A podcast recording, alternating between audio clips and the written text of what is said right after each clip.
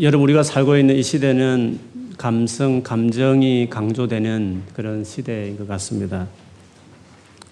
사실 책을 읽거나 혹은 라디오처럼 귀를 들어서 스스로 생각하며 상상하는 그래서 각 사람마다 다그 어, 그 상상하고 그리는 이미지들이 다 다른 그런 시대가 아니라 어떠한 사람들이 목적을 가지고 만든 그냥 영상에 다 들어가서 통일되어지듯이 그 영상에 의해서 움직여지는 어떤 그런 누군가 보여지는 감각으로 이렇게 더 자극해서 더 감성적으로, 감정적으로 활동하게 하는 그런 시대가 우리가 살고 있는 시대 같습니다. 그래서 무엇이 옳고 그른가를 냉철하게 따져서 이성으로 판단하고 결정 내리기보다는 그냥 내가 느끼기에 내가 그냥 좋으니까 이런 느낌을 따라 옳고 그런 것을 선택하는 결론 짓는 경향이 많습니다. 그런데 감정은 정말 무서운 힘이 있습니다. 우리의 모든 결정과 동기를 보면 이성에 의해서 움직이는 것도 있지만 사실은 감정에 의해서 결정되는 것들이 많습니다. 그래서 감정은 파워가 있죠. 그렇지만 여러분도 알지만 한 주간을 돌아보면 오늘 하루도 여러분 감정을 쭉 생각해 보면 얼마나 오르락 내리락 하는 이랬다 저랬다 하는 종잡을 수 없는 감정을 여러분 보지 않습니까? 만일에 그 감정을 따라 우리의 삶을 결정하고 살아간다면 우리의 삶은 어지럽고 불안정하고 아마 안정적이지 않을 것입니다. 감정은 야생마와 같은 것 같습니다. 그것이 정말 아름답고 귀한 거지만 잘 단속하면 멋지게 어, 보여지는 것이지만 그러나 길들여지지 않고 단속되지 않는 감정이면 야생마처럼 어디로 튈지 모르는 그런 삶, 불규칙지고 불안전한 삶으로 살아가게 될 것입니다. 우리가 인간관계에서 특별히 갈등이 있을 때든지 아니면 내가 처한 상황이 너무 막막해서 내 감정이 정말 안정적이지 않을 때 우리는 너무 우리 삶이 힘들다는 것을 알 수 있습니다. 예를 들면 지금까지 그 사람을 지켜온 그 사람의 됨됨이를 볼 때에 충분히 그 사람이 어떤 사람인지 알면도 불구하고 어느 날 어쩌면 그 사람이 성의 없이 내 입장을 몰라서 툭 내뱉은 말인데도 불구하고 그 사람과의 오랜 관계를 생각해 보면 이해할 수 있는 일인데 불구하고 그러나 내 감정을 탁 상하게 할 때 우리는 어느새 여러 가지 힘들어하고 그 사람에 대한 분노나 어떤 힘든 마음들을 갖고 마음을 힘들어 아파할 때가 많이 있습니다.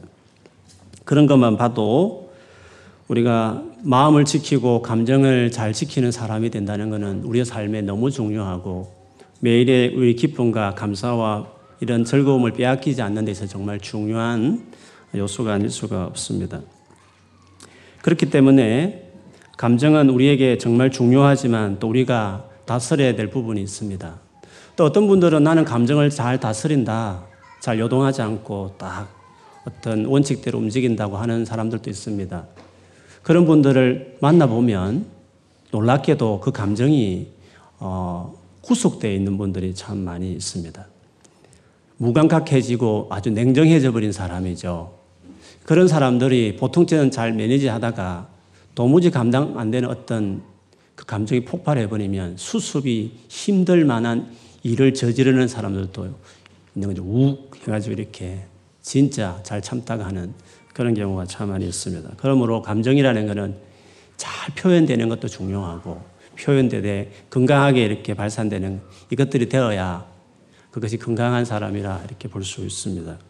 사실 오늘 본문을 보면 이런 감정적으로 되게 힘들 수 있는 어, 바울과 바나바 그 일행들에 대한 이야기가 오늘 본문에 기록이 되어 있습니다. 그 내용은 그렇습니다. 빌립보라는 도시에 어, 전도하러 갔습니다.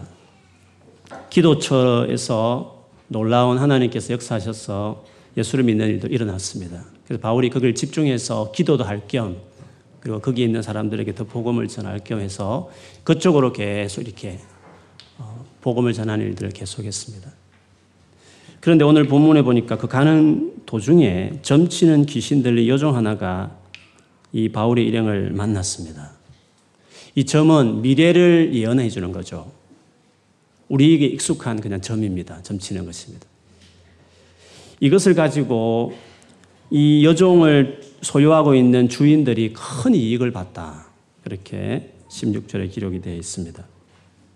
이상한 것은 이 귀신이, 이 여종 안에 있는 귀신이 바울의 일행을 쫓아다니면서 이 사람은 지극히 높으신 하나님의 종으로서 구원의 길을 너희에게 전한다. 이렇게 이야기했습니다. 바울의 일행이 누군지를 정확하게 알았고 바울이 하고 있는 일이 무엇인도 정확하게 말을 했습니다. 근데 바울은 이것을 보면서 되게 괴로워했다고 말했습니다. 우리가 생각하기에는 정확하게 말하고 도움이 될 것처럼 보이는 말인데도 여러분 알지 않습니까? 귀신이 하나님 하는 일을 도와줄 일은 없는 거죠. 그처럼 표면적으로는 전적으로 동의하는 말처럼 보일지 모르지만 그 의도라는 게 절대로 그럴 수 없기 때문에 바울은 귀신들이 하는 이 말을 받아들일 수 없었습니다. 아마 많은 분들이 추측하기로는 바울이 전하는 이 복음과 그리고 귀신이 하는 이 활동이 유사한 것처럼 보여지게 함으로써 복음을 퇴색시킬 이미지를 흐릴 목적으로 귀신이 이렇게 활동하고 있다. 이렇게 말하는 분도 계십니다.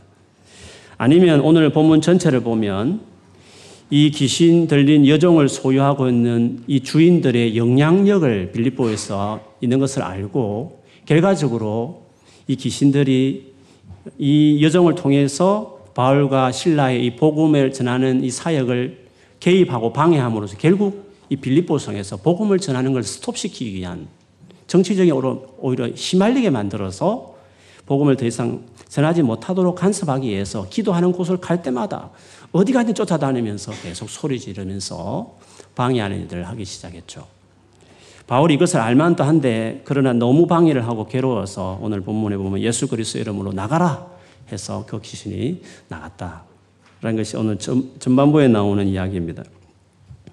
그랬더니 아니나 다를게 이 여종을 통해서 많은 돈을 벌었던 수익을 얻었던 이 주인들이 이 귀신이 나감을 말미암아 더 이상 점을 칠 수 없는 상태가 되다 보니 너무 화가 났습니다.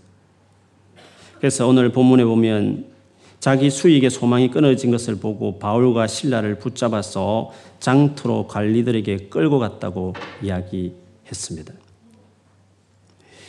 이것이 세상의 아주 단면이죠. 어떻게 보면 평생을 노예로 악령에 사로잡혀서 인권이 유린되어 있는 한 이 젊은 여종을 구원했으면 이건 놀라운 일인데도 불구하고 세상은 영혼을 중요하게 생각하지 않고 돈을 중요하게 생각하는 가치가 있기 때문에 영혼이 건진받은 기쁨보다는 오히려 자기 수익이 끊어졌다는 그것 사실 때문에 붕괴해서 지금 바울과 신라를 붙잡고 끌고 지금 재판석에 나아가는 것을 볼 수 있습니다. 그러므로 우리가 하나님을 믿는 저와 여러분들이 세상에서 세상과 다른 큰 차이 중에 하나는 보여줘야 될 차이 중에 하나는 나는 돈과 이익을 따라 움직이는 사람이 아니라 영혼을 따라 영혼의 가치를 따라 움직이는 사람이라는 것을 차이나게 보여줘야 합니다. 물론 웬만하면 직장 선택할 때 월급을 보고 선택할 수 있지만 그러나 언제나 월급과 돈이 기준이 되어서 자기 진로를 결정하고 자기 어떤 삶의 방향을 정하는 것은 그거는 우리 하나의 백성이 가져야 될 태도는 아닌 것이죠. 정말 영혼을 살리는 것인가? 이것이 귀한 것인가? 이런 영혼의 가치를 둔 그 마인드를 가지고 살아가는 것이 세상에서 우리 그리스도를 따르는 사람들이 보여줘야 될 태도라고 말할 수 있습니다. 왜냐하면 하나님께서 그렇게 하셨기 때문에 그렇습니다. 하나님 만일에 당신의 안정과 편안함과 풍요를 생각하셨다면 뛰쳐나갈 자기를 대항할 수 있는 그런 프리위를 주는 형상대로 우리 인간을 처음부터 만들 필요가 없었을 것입니다. 그 프리윌이 사고를 치고 당신을 대적하는 것으로 나올 것을 뻔히 알면서도 그래서 창조하기 전부터 십자가를 계획하실 정도의 하나님이셨지만 그런 그렇게 되어서 가장 큰 피해를 본 사람들은 인류도 피해를 봤을지 모르겠지만 그러나 하나님 당신 자체가 제일 고통스러운 자기 아들을 희생시키는 자기 아들 희생시키고 싶어서 아들 죽이고 싶어서 한 장을 내가지고 프리위를 죽겠습니까? 선악과를 만들었겠습니까?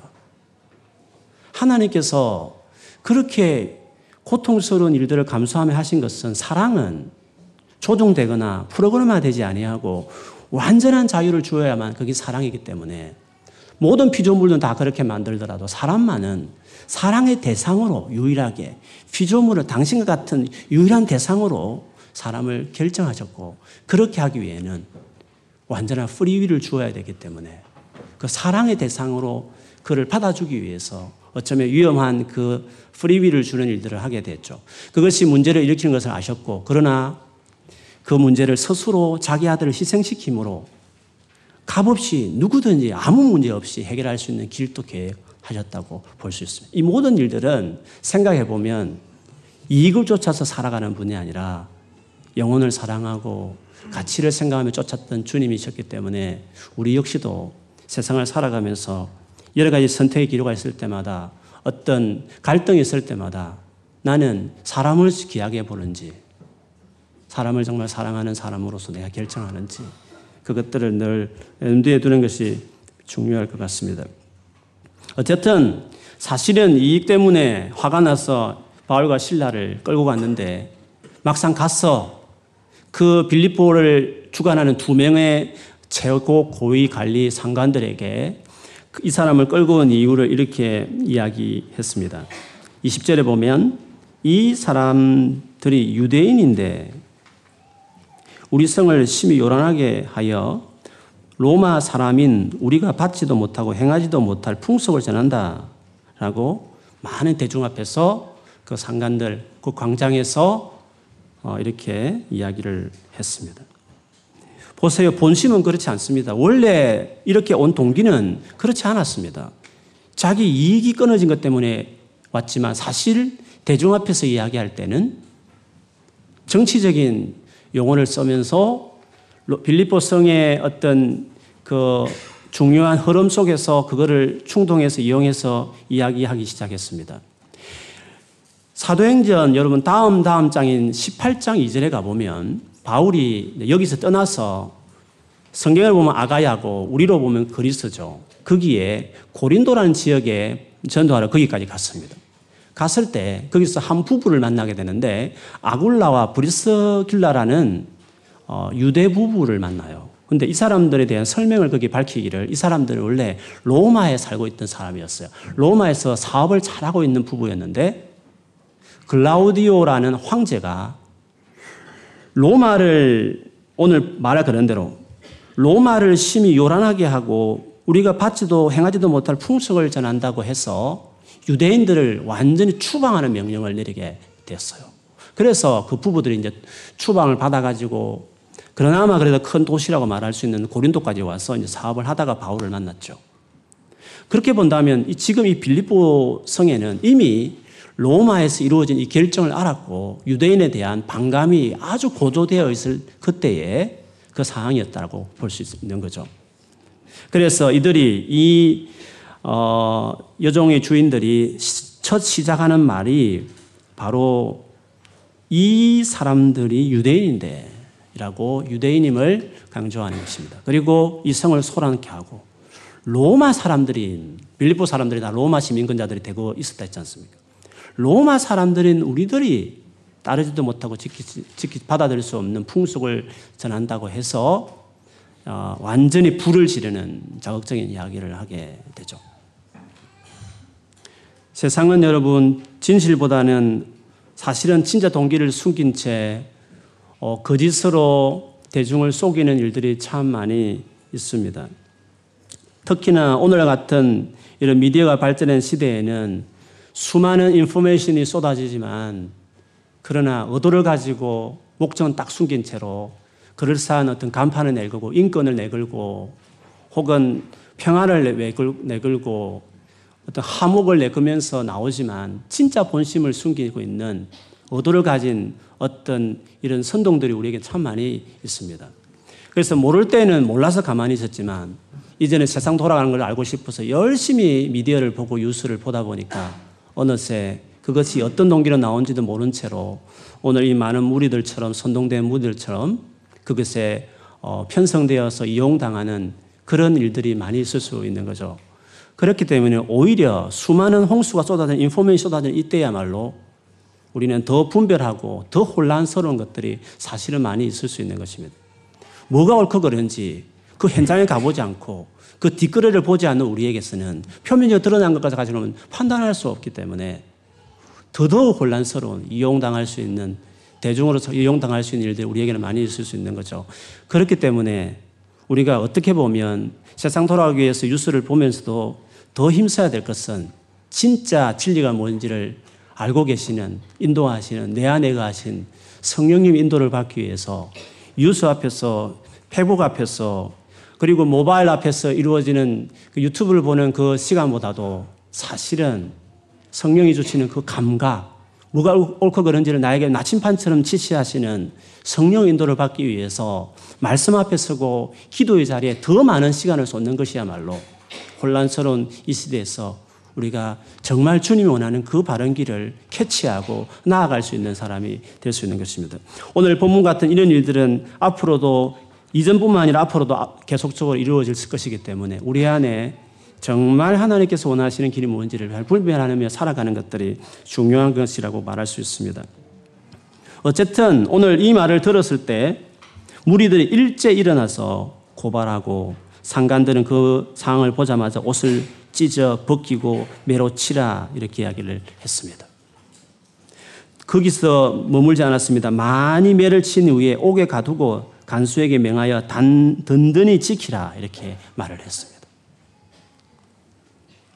지금 바울과 신라가 한 게 뭡니까? 지금 디모데와 누가는 빠졌습니다. 네 명 중에. 왜? 그들은 유대인이 아니었으니까. 이들이 아주 정치적인 목적을 악용해서 지금 바울과 신라를 어, 이용하고 있는 걸 볼 수 있습니다.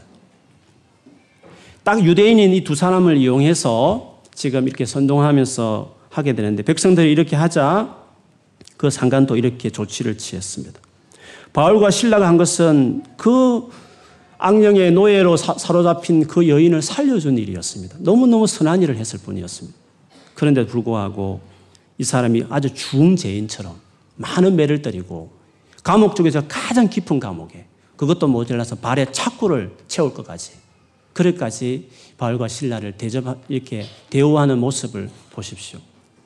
상관은 그 도시의 법과 질서를 지켜야 될 이 권한을 가지고 있는 사람이 정확하게 판단하지 않고 군중의 어떤 그 외침의 고발에 그냥 휩쓸려서 자초지정 재판도 하지 않고 이 사람이 신분이 어떤 사람도 나중에 로마 시민권인 걸 밝히고 나서 두려워할 정도로 전혀 앞뒤 보지 아니하고 그 군중에 의해서 그냥 판단해서 결정 내리는 이런 무모한 결정을 이 상관이 하게 됐습니다. 그런데 하루 지나면서 무고죄로 가장 중재인이라서 감옥 중에 제일 밑바닥에 불도 제대로 안 비치는 그 제일 밑바닥에 늘 중재인으로 직업했던 그 두 사람인데 하루 정도 지나면서 아무 죄가 없는 그렇게 다룰 사람, 그렇게 이렇게 모질게 다룰 사람이 아니라는 그것이 밝혀질 정도로 이 상관들이 한 행동이 얼마나 충동에 이끌려서 한 행동이었는가 이것을 오늘 본문에도 볼 수 있습니다. 저는 여러분 또 우리나라를 보면서 걱정을 많이 하시겠지만 최근 이렇게 이루어진 우리나라의 수많은 소용돌이를 보면서 정말 어, 원래 우리나라가 가지고 있는 민주주의, 우리나라의 민주주의는 광장 민주주의가 아닙니다. 광장 민주주의라는 것은 대중이 그 의견을 표출해서 거기에 의해서 어떤 모든 정치권이나 모든 법들이 거기에 분위기 휩쓸려서 결정하는 것이 아니라 우리의 민주주의는 대리민, 대의민주주의입니다. 우리가 어떤 부분에도 전문가가 있듯이 우리가 정치라는 분야도 세상을 다스리는 것도 국가를 다스리는 것도 우리 같은 평범한 사람들 어떻게 알겠습니까? 그래서 전문적으로 거기에 깊이 연구하고 풀타임으로 사역하는 제대로 식견을 가진 사람들을 대표를 뽑아서 모두가 다수로 다 하기에는 부족하니까 몇십 명도 아니고 그래서 정말 제대로 된 일할 수 있는 신복들 같은 사람들을 우리가 뽑아서 투표로 뽑아서 그들이 거기에 들어가서 전문가답게 그것을 상을 연구하고 열심히 발로 뛰어서 가장 합당한 법을 만들고 그 법대로 잘 집행되던 대의민주주의, 대표자들에 의해서 결정되고 움직이는 나라가 그게 우리가 말하는 자유민주주의요. 우리가 말하는 대의민주주의죠. 근데 그 시스템이 작동하지 않을 때 군중이 나오게 되는데 그렇게 나오게 된 것은 그 나라 전체가 민주주의가 퇴보됐다는 걸 말한 것이고 그 자체가 얼마나 어 정치적으로 뭐 경제적으로 얼마나 시스템이 안 돌아가니까 그것들이 무너져 있다는 것을 반영하는 것 때문에 이렇게 우르르 군중이 나와서 뭔가의 의견을 표출하는 것은 민주사회에 당연한 것이지만 참조하고 목소리를 듣지만 그것들이 이협이 되어서 그것들을 움직이는 눈치 보는 식으로 여론에 따라 움직이고 정치인들은 바른 적자, 다스릴 치자인데 바르게 다스려야 되기 때문에 때로는 전문가들이 아니기 때문에 국민들이 잘못 생각할 수 있는 부분이 있으면 여론이 깎이더라도 인기를 잃더라도 바르게 백성을 선도하고 비전을 제시하고 하는 것이 그게 정치인들이 해야 될 일이고 정치인들이 하는 일이 아니겠습니까? 그래 제대로 돌아가는 나라는 군중이 소리에 의해서 움직이는 나라들이 아니라 그 군중들이 한 개개인들이 행사한 투표로 뽑은 그 대리자들이 국회로 들어가고 정권에 들어가서 그들이 국민을 대표해서 법과 질서에서 오랫도록 경험하면서 검증되어지는 그 법대로 준수대로 이끌어가는 그것이 그런 대의민주주의가 우리나라 민주주의예요. 그러나 제가 몇 사이에 태극기를 들고 촛불을 들면서 그것으로 국가를 좌지우지하고 영향을 주는 그런 시기까지 나온 이 사태는 어떤 민주주의 사회가 새로 만개한 것이 아니라 전 세계에 그렇게밖에 할 수 없는 처지가 된 부끄러운 우리 국민의 우리 대한민국의 수치스러운 그래서 저는 아쉬운 것은 문재인 대통령이 각 나라를 가면서 촛불혁명을 이야기하는 것은 그건 부, 우리나라로 보면 수치스럽고 부끄러운 일인 거죠. 시스템으로 돌아가지 아니하고 그렇게밖에 나라를 바꿀 수 없었나? 그거는 그렇게 일어났다 치더라도 그는 부끄럽게 생각하고 말하지 않고 더 제대로 사람을 뽑고 제대로 뽑은 사람들이 나라를 제대로 다스리는 건강한 나라가 되어야 이게 되는 거 아니겠습니까? 그런데 불구하고 이렇게 이루어지는 우리나라를 보면서 누가 태극기를 많이 들고 나왔냐, 누가 촛불을 많이 들었냐를 가지고 그거를 민주주의라 이름하에 모두가 열광하고 그것이 잘 되는 것처럼 생각하는 것이 얼마나 잘못된 일인 것이에요. 아마추어 같은 우리들이 그렇게 하기보다도 그 상황을 정확히 아는 사람들이 제대로 일할 수 있는 건강한 사회가 되어야 그게 진짜 민주주의라고 말할 수 있는 거죠. 오늘 본문에 어떻게 보면 그런 생각이 들어서 좀 답답한 마음에서 같이 나누었습니다.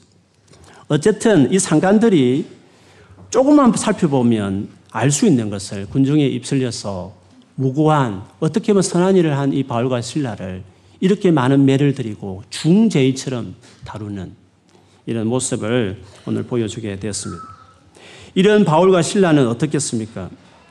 어떻게 보면 이 빌리포 성에서 자기 이익에 물든 그 악한 사람들이 그리고 본심을 숙인 채로 그럴싸한 말로 어, 선동을 해서 대중을 일으키고 그리고 그것을 상관까지 위협해서 자기를 억울하게 괴롭혔을 때 그 심정이 되어서 감옥의 가장 밑바닥에 어두운 곳에 침침한 곳에 빛도 들어오지 않는 그곳에 무슨 큰 죄를 지었다고 발에다가 착고까지 어, 매인 채로 이렇게 있었을 때 그 바울과 신라의 마음은 아마 진짜 힘들고 어려웠을 것입니다.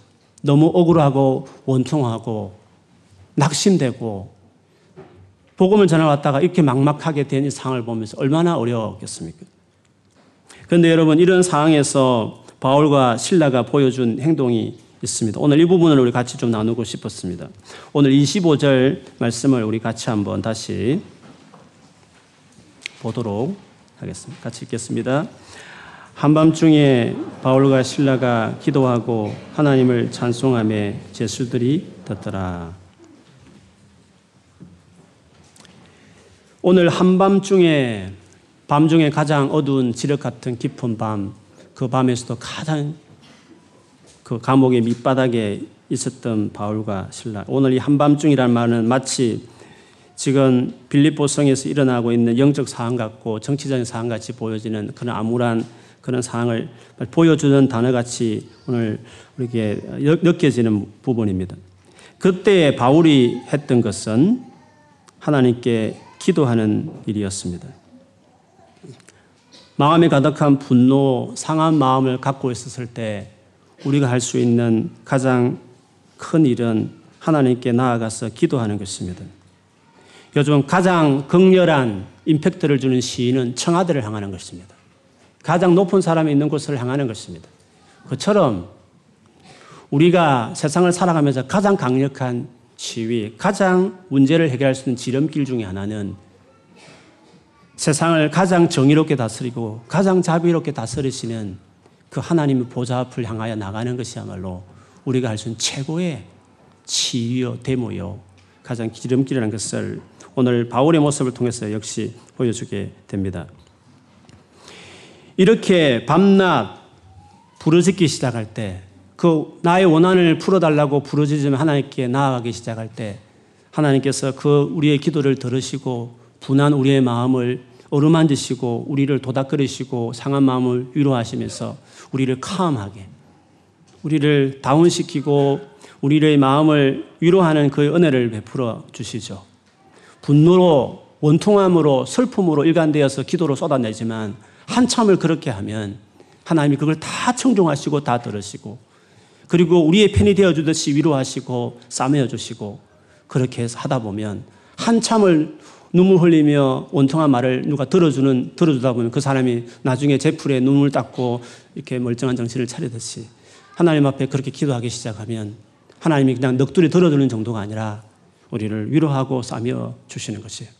그래서 우리가 냉정해지고 냉철한 긍휼함을 가지고 상황을 제대로 보게 되고 그리고 분노나 어떤 감정에 의해서 움직이지 아니하고 바른 이성을 가지고 분별력을 가지고 하나님 주신 통찰을 가지고 상황을 다시 보는 여유를 갖기 시작하는 것입니다. 더 나아가서 이런 하나님께서 이것을 다 아시고 이것을 반드시 도와주고 계시고 관심이 있다는 것도 알게 되면서 하나님 앞에 확신을 갖게 되고 하나님 이 상황에서 정말 역사하실 것이다. 소망과 믿음을 갖게 되는 것입니다. 그렇게 해서 단식으로 원망으로 시작했던 기도가 끝에 가서는 찬송으로 바뀌게 되는 거죠. 그래서 기도로 시작하지만 찬송으로 기결되는 것은 우리 신앙의 하나님 관계에서 일어나는 아주 루트와 같다고 이야기할 수 있습니다. 성경에서 우리 사람이 드린 기도인데 불구하고 그것이 하나님 말씀이 된 책이 시편입니다. 그래서 초대 교회에는 기도를 배우고 싶을 때 시편을 낭송하고 시편을 듣고 읽었습니다. 그래서 시편은 기도의 책이라고 이야기할 수 있죠. 시편의 많은 내용을 보면 탄식입니다. 막 원망함, 그 억울함을 탄원하는 시들이 시편의 많은 내용을 이루고 있습니다. 그리고 여러분 아십니까? 그러나 시작은 그렇게 탄식하지만 끝에 가면 찬송으로 바뀌는 거. 여러분 그거 아시는지 모르겠습니다. 그 한 가지 예를 짧은 제가 13편을 세 번역본으로 여러분 알기 쉽게 좀 이 한 가지 예를 한번 읽어 드리겠습니다. 주님, 언제까지 나를 잊으시렵니까? 영원히 잊으시렵니까? 언제까지 나를 외면하시렵니까? 언제까지 나의 영혼이 아픔을 견뎌야 합니까? 언제까지 고통을 받으며 괴로워하여야 합니까? 언제까지 내 앞에서 의기양양한 원수의 꼴을 보고만 있어야 합니까? 나를 굽어 살펴 주십시오. 나에게 응답하여 주십시오. 주 나의 하나님, 내가 죽음의 잠에 빠지지 않게 나의 눈을 뜨게 하여 주십시오. 나의 원수가 내가 그를 이겼다 하고 말할까 두렵습니다. 내가 흔들릴 때에 나의 대적들이 기뻐할까 두렵습니다. 그러나 나는 주님의 한결같은 사랑을 의지합니다. 주님께서 구원하여 주실 그때에 나의 마음은 기쁨에 넘칠 것입니다. 주님께서 나를 너그럽게 대하여 주셔서 내가 주님께 찬송을 드리겠습니다. 암담한 탄식과 슬픔으로 기도를 시작했지만 짧은 시지만 이렇게 하진 않았습니다. 이런 과정으로 그가 수없이 상한 마음을 힘든 마음을 부여안고 기도로 주 앞에 다 쏟아내었을 때 마침내 이렇게 마음이 하나님께서 어루만지시고 마음을 도닥거리셔서 하나님에 대한 믿음과 소망을 갖게 함으로 끝내는 찬송하겠습니다. 라는 것으로 결론 짓듯이 우리의 힘든 상황, 마음이 어려울 때 우리는 기도로 출발하고 찬송으로 끝나는 이 놀라운 은혜들을 우리 모두가 누려야 하는 것입니다. 살다 보면 참 마음이 상하고 힘들고 낙심되고 그래서 마음이 정리가 안 되고 단속이 안 되는 경우들이 참 많이 있습니다. 이럴 때 우리가 그 무엇보다도 힘써야 할 일들은 하나님께 나아가 기도하는 것입니다. 왜냐하면 기도는 하나님께 내 마음을 내어드리면서 좀 어떻게 해주세요 라고 하는 것과 같기 때문에 주님이 나의 마음을 어떻게 좀 도와달라고 내 스스로 매니지 않은 내 마음을 좀 어떻게 해달라고 하나님 앞에 내 마음을 다 드러내어서 있는 그대로 주님 앞에 감정을 표현하면서 주 앞에 드리는 것이 기도이기 때문에 그렇습니다. 세상은 마음 먹기 나름이라는 말들이 있습니다. 그런데 문제는 마음을 먹기가 너무 어려운 것입니다. 마음을 먹기가 그렇게 어려운 것입니다. 이렇게 해서는 안 되는 줄 알면서도 저렇게 해야 되는 줄 알면서도 그런 마음이 안 먹여지는 것입니다. 그런 마음 먹게 하는 것은 하나님이 하시는 것입니다. 그래서 내 마음이 그렇게 먹어지도록 내가 이성적으로 생각하듯이 그 방향으로 가야 되는 그대로 가지도록 그런 마음이 먹어지도록 그렇게 내 마음을 먹도록 해주시는 그 하나님 앞에 나아가서 쏟아내면서 기도하는 것들이 우리에게 너무도 필요한 것입니다. 사실 오는 줄 알면서도 하지 못하는 일들이 너무 많이 있는 것입니다. 예수께서도 이 땅에 오실 때부터, 아니, 영은 창조하기 전부터 당신이 대속물로 이 땅에 오실 것을 아시고 오셨음에도 불구하고 막상 십자가 진다는 그 몇 시간을 남겨놓은 그 전날 밤에 너무 마음이 어려웠습니다. 그래서 마태복음 26장에 보면 제자들에게 큰 어른이 그런 약한 모습을 보여주면 안 되는데 내가 정말 죽을 지경이다. 내가 너무 고통스러워서 진짜 내가 죽고 싶을 심정이다. 이렇게까지 제자들에게 고백을 해요. 그런 마음이 정리가 안 되는 하나님 아들 예수께서도 마음이 어떻게 매니지 안 되는 그 순간에 그분이 어떻게 했습니까? 우리가 잘 알듯이 게세마네 동산에 올라가서 뭐 헌발치에 제자들을 보라고 하시면서 같이 기도해 달라고 하면서 가셔서 그렇게 기도하지 않습니다. 온몸이 땀에 젖을 정도로 그렇게 기도했고 너무 힘을 써서 기도하다 보니까 작은 혈관이 터져서 핏방울이 피가 배어서 그 땀에 나올 정도로 실제로 그렇대요. 막 힘을 쓰면 그렇게 되는 게 있대요. 그렇게까지 기도하면서 실험하면서 그 힘든 마음, 그 어려운 감정들을 주님 앞에 쏟아내면서 하나님 앞에 아버지께 기도했던 예수님을 보십시오. 세 번 정도 그렇게 밤을 새우며 기도했을 때 주님이 드디어 하나님께서 그 마음을 어루만지시고 위로하시고 안정시키셔서 세 번의 기도를 끝난 이후에는 일어, 일어나라. 우리를 나를 팔자가 왔으니 가자 하시면서 당당하게 그 어려운 현실을 맞닥뜨리는 그 여유 있는 예수님 모습이 어떻게 가능했습니까? 몇 시간 전에는 그렇게 힘들다고 하셨는데 예수님께서 어떻게 그런 태도로 그분이 바뀌게 되었습니까? 그리고 그 이후에 재판 과정을 여러분 쭉 보십시오. 그 가장 극악한 십자가의 형을 받는 그 채찍질 당하고 십자가에 매달리는 그 과정이 있었지만 누가 재수인지 누가 재판관인지 구분이 안 될 정도로 전혀 위축되지 않으시고 주님은 육체적으로 뺨을 맞고 머리 얻어맞고 침을 뱉고 그렇게 했었지만 마치 거기에 계신 재판장 같이 전혀 굴하지 않고 때로는 자기를 변호하는데 혈안이 되어 있는 그런 연약한 모습도 보여주지 않고 빌라도까지도 놀라고 두려워할 만큼 최고 법정관 빌라도도 이상하게 생각할 만큼 그 당당한 모습으로 마지막까지 십자가를 다 지시고 다 이루었다 하셨던 그 놀라운 그 길은 어떻게 가능했습니까? 그거는 성경을 아무리 봐도 알 수 있는 것은 그, 그 밤에 박이 전, 그 전날에 게세마의 동산에서 사투를 벌리듯이 하나님 앞에 그 힘든 마음을 주 앞에 고백했던 그 기도와 그 긴긴 기도들이 계속되는 그 기도들이 마침내 예수님을 그 모습으로 세웠다 하는 것을 우리가 볼 수 있습니다. 이것이 기도의 힘이라고 말할 수 있습니다. 기도는 마음을 지키고 잘못된 마음을 바로잡아서 올바른 길을 가도록 그런 마음을 먹도록 그렇게 우리를 세우는 것이 기도라고 말할 수 있습니다. 그렇기 때문에 마음이 어려우면 더 기도 시간을 늘려야 하는 것입니다. 마음이 너무 힘들다 해서 별 도움도 안 된 사람 불러가지고 커피 마시면서 밥 먹으면서 막 쏟아내면 좋을 것 같지만 그거 다 먹고 집에 들어와서 또 앉아있으면 또 마음이 어려운 것입니다.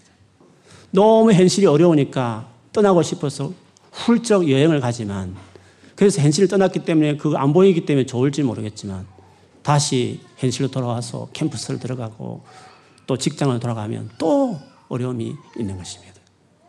우리는 어떤 사람을 어떤 그런 약간의 위로와 그리고 이 땅에 소위 말하는 좋은 것을 둘러보고 그것을 배회한다고 우리의 마음이 단속되는 것이 아니라 물론 그렇게 될 때도 있죠. 그러나 그렇게 안 되는 일들이 우리 삶에 너무 많은 것입니다. 그때 우리가 해야 될 일이 있다면 마음을 원래 만드시고 원래 마음 가운데 계시고 마음을 평강을 주시고 기쁨을 주시는 하나님 앞에 나아가서 내 마음이 이렇다고 내 마음이지만 내가 어떻게 안 된다고 하면서 내가 뻔히도 알고 어떻게 할 줄도 알고 어떻게 나아갈 줄도 알고, 알고 있는 그 길로 내가 마음을 먹도록 하나님께서 도와달라고 아버지 도와달라고 실험하면서 기도하는 것이 그렇게 중요한 것입니다. 모세가 광야에서 이스라엘 백성을 인도할 때 얼마나 많은 일들이 있었습니까? 얼마나 자기를 대적하는 사람들이 많았고 그 수, 백만 명이 불평하기 시작할 때 그 어떻게 감당이 됐겠습니까? 그러나 여러분 최근에 민수기를 묵상해 보시면 알겠지만 그런 일이 있을 때마다 모세가 했던 한 가지 동일한 태도가 있었습니다. 그건 하나님 앞에 엎드리는 일들을 계속했습니다. 주님 앞에 계속 엎드리는 엎드리면서 기도하면서 그 문제를 해결해가는 또 그러면서 하나님이 개입하셔서 그 문제를 처리해 나가시는 것들이 그게 광야를 지나가는 모세가 그 어려운 상황 가운데 자기 마음을 다스릴 뿐만 아니라 주님 원하는 그 길을 갈 수 있도록 했던 그것이 바로 그거였습니다. 다윗도 어떻게 보면 나라를 건진 전쟁 영웅에도 불구하고 장인 사울 왕이 시기 질투심 때문에 자기를 죽이려고 10년 이상을 그리고 나중에 정시로 왕이 될 때까지 다치면 거의 한 20년을 그렇게 도망처럼 도망자 신체가 되어서 돌아다니고 있을 그때에 다윗이 배운 게 뭐가 있습니까?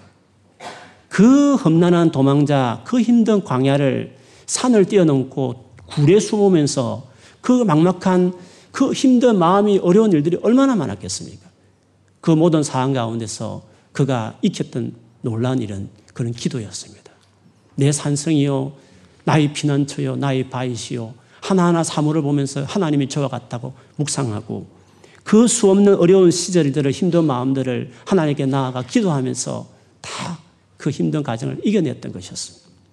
그래서 모세든지 다윗이든지 모든 믿음의 사람들이 고난을 겪으면서 그 힘든 마음들을 가지고 기도의 자리 갖고 그래서 그것이 10년이 지나고 20년이 지났을 때 어느새 그들은 기도가 충분히 숙성되어 있는 기도가 그 사람의 특징이 되어 있는 어쩌다가 한번 기도하고 힘들 때만 기도하는 것이 아니라 그 사람의 삶의 인격과 삶의 특징이 기도가 될 만한 사람으로 다 세워져 있었던 것을 볼 수 있습니다. 그래서 가장 어리석은 사람은 바쁘다고 힘들다고 예배의 자리를 떠나고 기도의 자리를 떠나는 사람들인 것입니다. 주님과 함께하는 시간을 줄이는 것입니다. 그럴수록 이런저 달들 같고 공부를 더 많이 할 것 같은데 이상하게 마음은 더 힘들고 어렵고 삶이 주는 이 무게는 나를 더 어렵게 하는 게 되는 것입니다. 그래서 루트가 말했던 것처럼 내가 너무 바쁘고 너무 힘들기 때문에 평소보다도 기도를 더 두 시간 더 해야 되겠다 했던 이 고백은 진짜 하나님이 누구신지를 알고 어떻게 삶을 이겨내며 우리의 삶의 이 무거운 묵직한 찐누르는 이 삶의 무게들을 어떻게 감당하고 이겨낼 수 있는지를 그가 고백했던 것이고 그것이 성경에서 다 이야기하는 것입니다.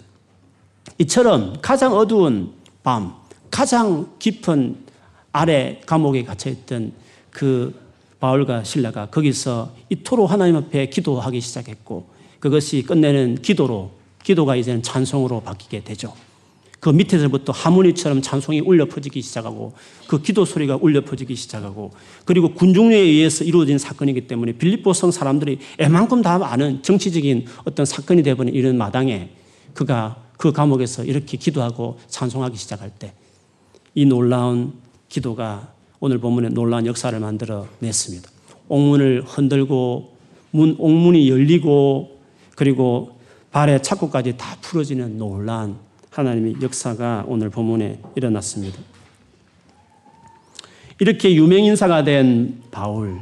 그런데 왜 옥, 이렇게 옥문이 흔들리면 차코는 왜 풀어졌는지, 그리고 제수들은 왜 도망을 안 갔는지, 그리고 왜 이런 일이 일어났을 때 그 간수가 제일 먼저 바울과 신뢰 앞에 불을 켜고 어둡기 때문에 불을 캐고 그 밑에까지 와서 달려와서 무릎 꿇고 어떻게 해야 선생님 영생을 얻겠습니까? 사정하고 이런 것들을 보면 이 모든 상황과 일들이 이 바울과 신라의 찬송과 기도로 일어났다는 것을 세상 사람들이 다 아는 가까이에서 그 옥중에 있는 모든 사람들이 다 알 만큼 그렇기 때문에 옥문이 열려도 도망가지 않고 제수들이 착고까지 풀리고 간수가, 간수가 제일 먼저 달려왔던 것이 바울과 신라였던 걸 보면 분명히 이 사건은 이들의 간절한 기도가 그것이 이루어진 마지막 결론과 같은 찬송이 이런 일들을 만들어냈다 하는 것을 우리가 결국 알 수 있습니다.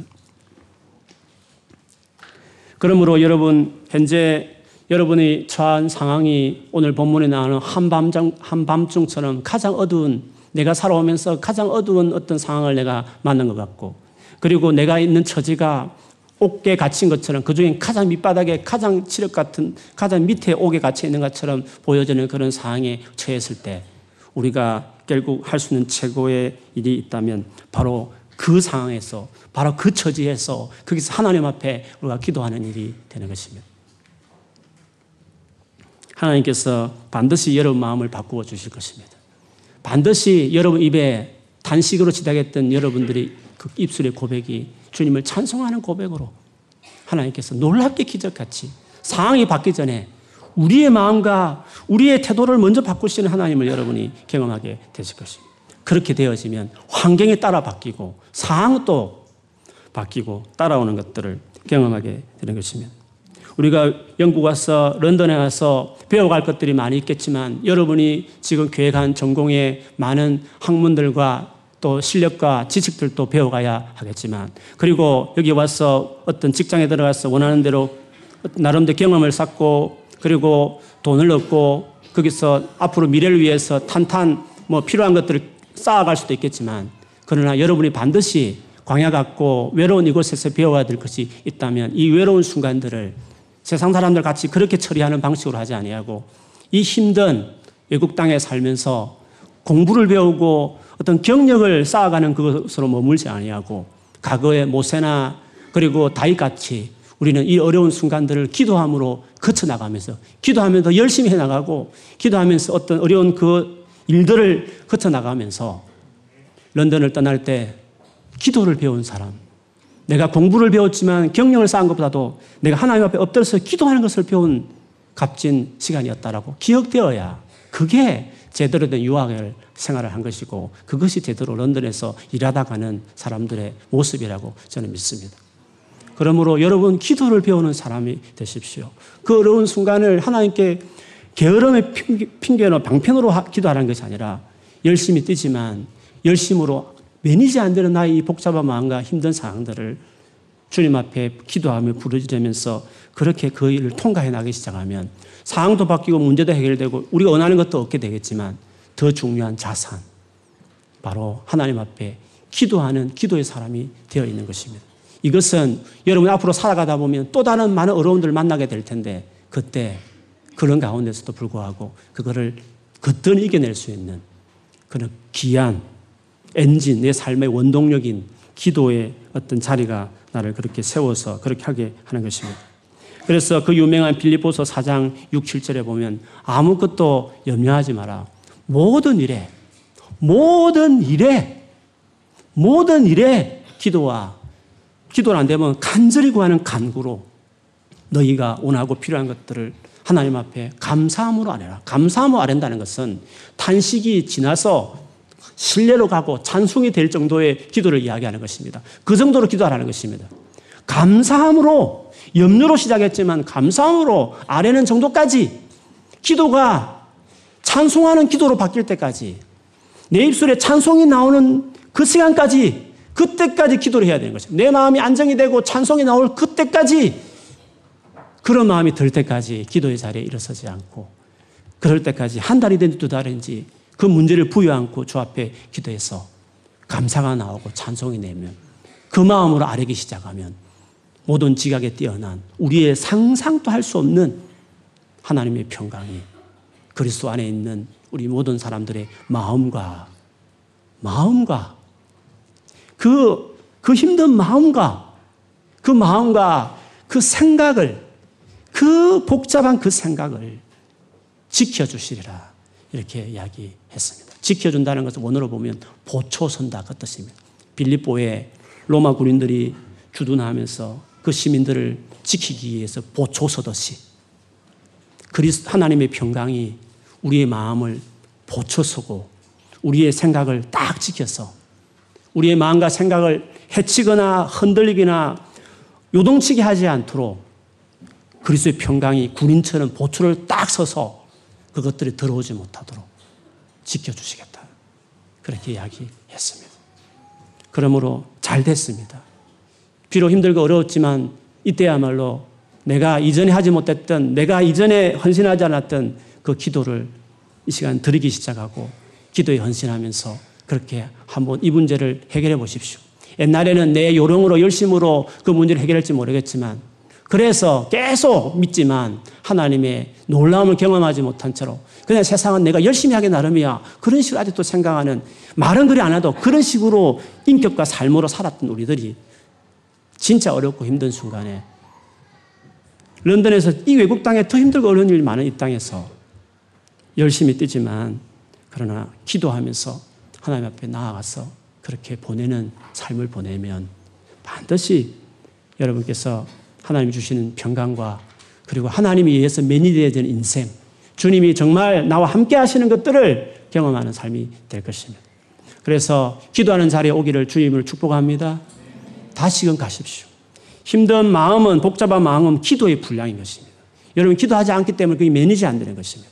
그렇기 때문에 충분하게 기도의 자리에 우리 교회 예배의 자리나 수예배 같이 기도가 많은 자리에 와서 기도하고 부르짖고 여러분 개인 삶에도 다락방을 만들어서 엄밀한 정이 보시고 갚으시는 하나님께 부르짖기 시작하면 하나님 반드시 여러분을 세워주시고 도와주시는 것을 경험하게 될 것입니다. 그런 은혜가 있기를 그런 기도의 사람이 되기를 주의 이름으로 축원합니다. 같이 기도하겠습니다. 오늘 혹시 여러분 가운데 오늘 나는 한밤중에 있는 것 같고 가장 불빛도 들어오지 않는 감옥 중에서도 가장 밑에 있는 감옥에 있는 같이 처해 있을 그때에 오늘 바울이 했던 기도 그리고 찬송했던 것처럼 그렇게 살아가는 것을 감옥에 있는 모든 사람이 다 듣고 보게 한 것처럼 저렇게 힘들고 어려운데 언제나 수요일에 와서 구석에서 울면서 기도하는 유학 생활을 보내는 어떤 자매들 형제들 진짜 큰일을 당해서 어떡하나 싶은데 더 열심히 예배 자리에 참석하고 더 교회에 하나님 가까이 하는 모임이 있으면 열심을 내어서 아무리 바빠도 달려와서 그 자리에 같이 하면서 그렇게 하나님 앞에 마음을 쏟아 보냈더니 시간이 지나고 훨씬 지나서 진짜 어려운 순간 다 통과하고 잘 감당하고 오히려 끝난 이후에 삶이 편안해져도 하나님 앞에 여전한 열정과 그 간절함으로 기도하는 사람이 되어 있는 사람들. 우리가 유학을 마치고 갈 때 여러분 그런 사람이 되어야 하는 것입니다. 런던에서 일하면서 우리는 그것들을 배워가야 하는 것입니다. 오늘 기도하면서 하나님 아버지 내가 기도의 자리를 소홀히 하고 주님 앞에 나아가는 것들을 소홀히 한 채로 내가 열심히 하면 되지라고 하는 인본주의적이고 인간적인 교만한 생각들을 했던 것을 용서 해달라고 기도하시면서 다시금 내가 기도의 자리를 더 지키고 바쁠수록 힘들수록 더 기도하면서 하나님 앞에 내 마음을 구하고 인도하를 구하며 도와주시기를 간구하는 우리들 돼야 될 줄 믿습니다. 오늘 기도하면서 주여 그렇게 해달라고 주여 내가 그렇게 주 앞에 나아가겠다고 주여 나를 긍휼히 여겨 달라고 이 시간 기도할 수 있는 기도의 영을 강고 영을 우리에게 부어 달라고 내게 부어 달라고 우리 같이 한번 소리 내어 기도하겠습니다. 하나님 아버지 우리가 살다 보면 정말 내가 내 마음을 단속하지 않든 내가 아무리 벨수를 다 써도 내 감정과 내 상한 마음과 힘든 이 불안하고 복잡한 생각들을 매니지하지 못할 때가 너무 많이 있습니다. 하나님 아버지, 우리가 예수를 믿고 나서 하나님을 아빠라 부르며 기도할 수 있는 특권을 주셨음에도 우리가 여전히 하나님 앞에 나아갈 줄 모르고 눈에 보이는 사람들을 의지하고 그저 환경이 이제 피조물이 지나지 않는 여행지를 돌아다니면서 마음을 추스리겠다고 하는 주님 하나님보다도 하나님이 만든 사람과 피조물을 더 의지하는 사람들이 우리가 그럴 때가 많이 있습니다. 사랑하는 아버지 주를 찾기를 결정합니다. 내가 누구보다도 하나님께 마음을 쏟는 대상이 하나님이 되기를 원하고 내가 급하고 힘들 때 가장 먼저 달려가고 가장 먼저 생각하는 분이 우리 하나님이 되기를 이 시간 원합니다. 주여 우리 사랑하는 성도들에게 이 시간 강구영을 부으십시오. 성령으로 충만하게 하십시오. 기도하는 사람으로 세워 주십시오. 기도로 어려움을 돌파하게 해 주십시오. 이 힘든 마음들을 정리하는 사람들이 되게 하여 주십시오.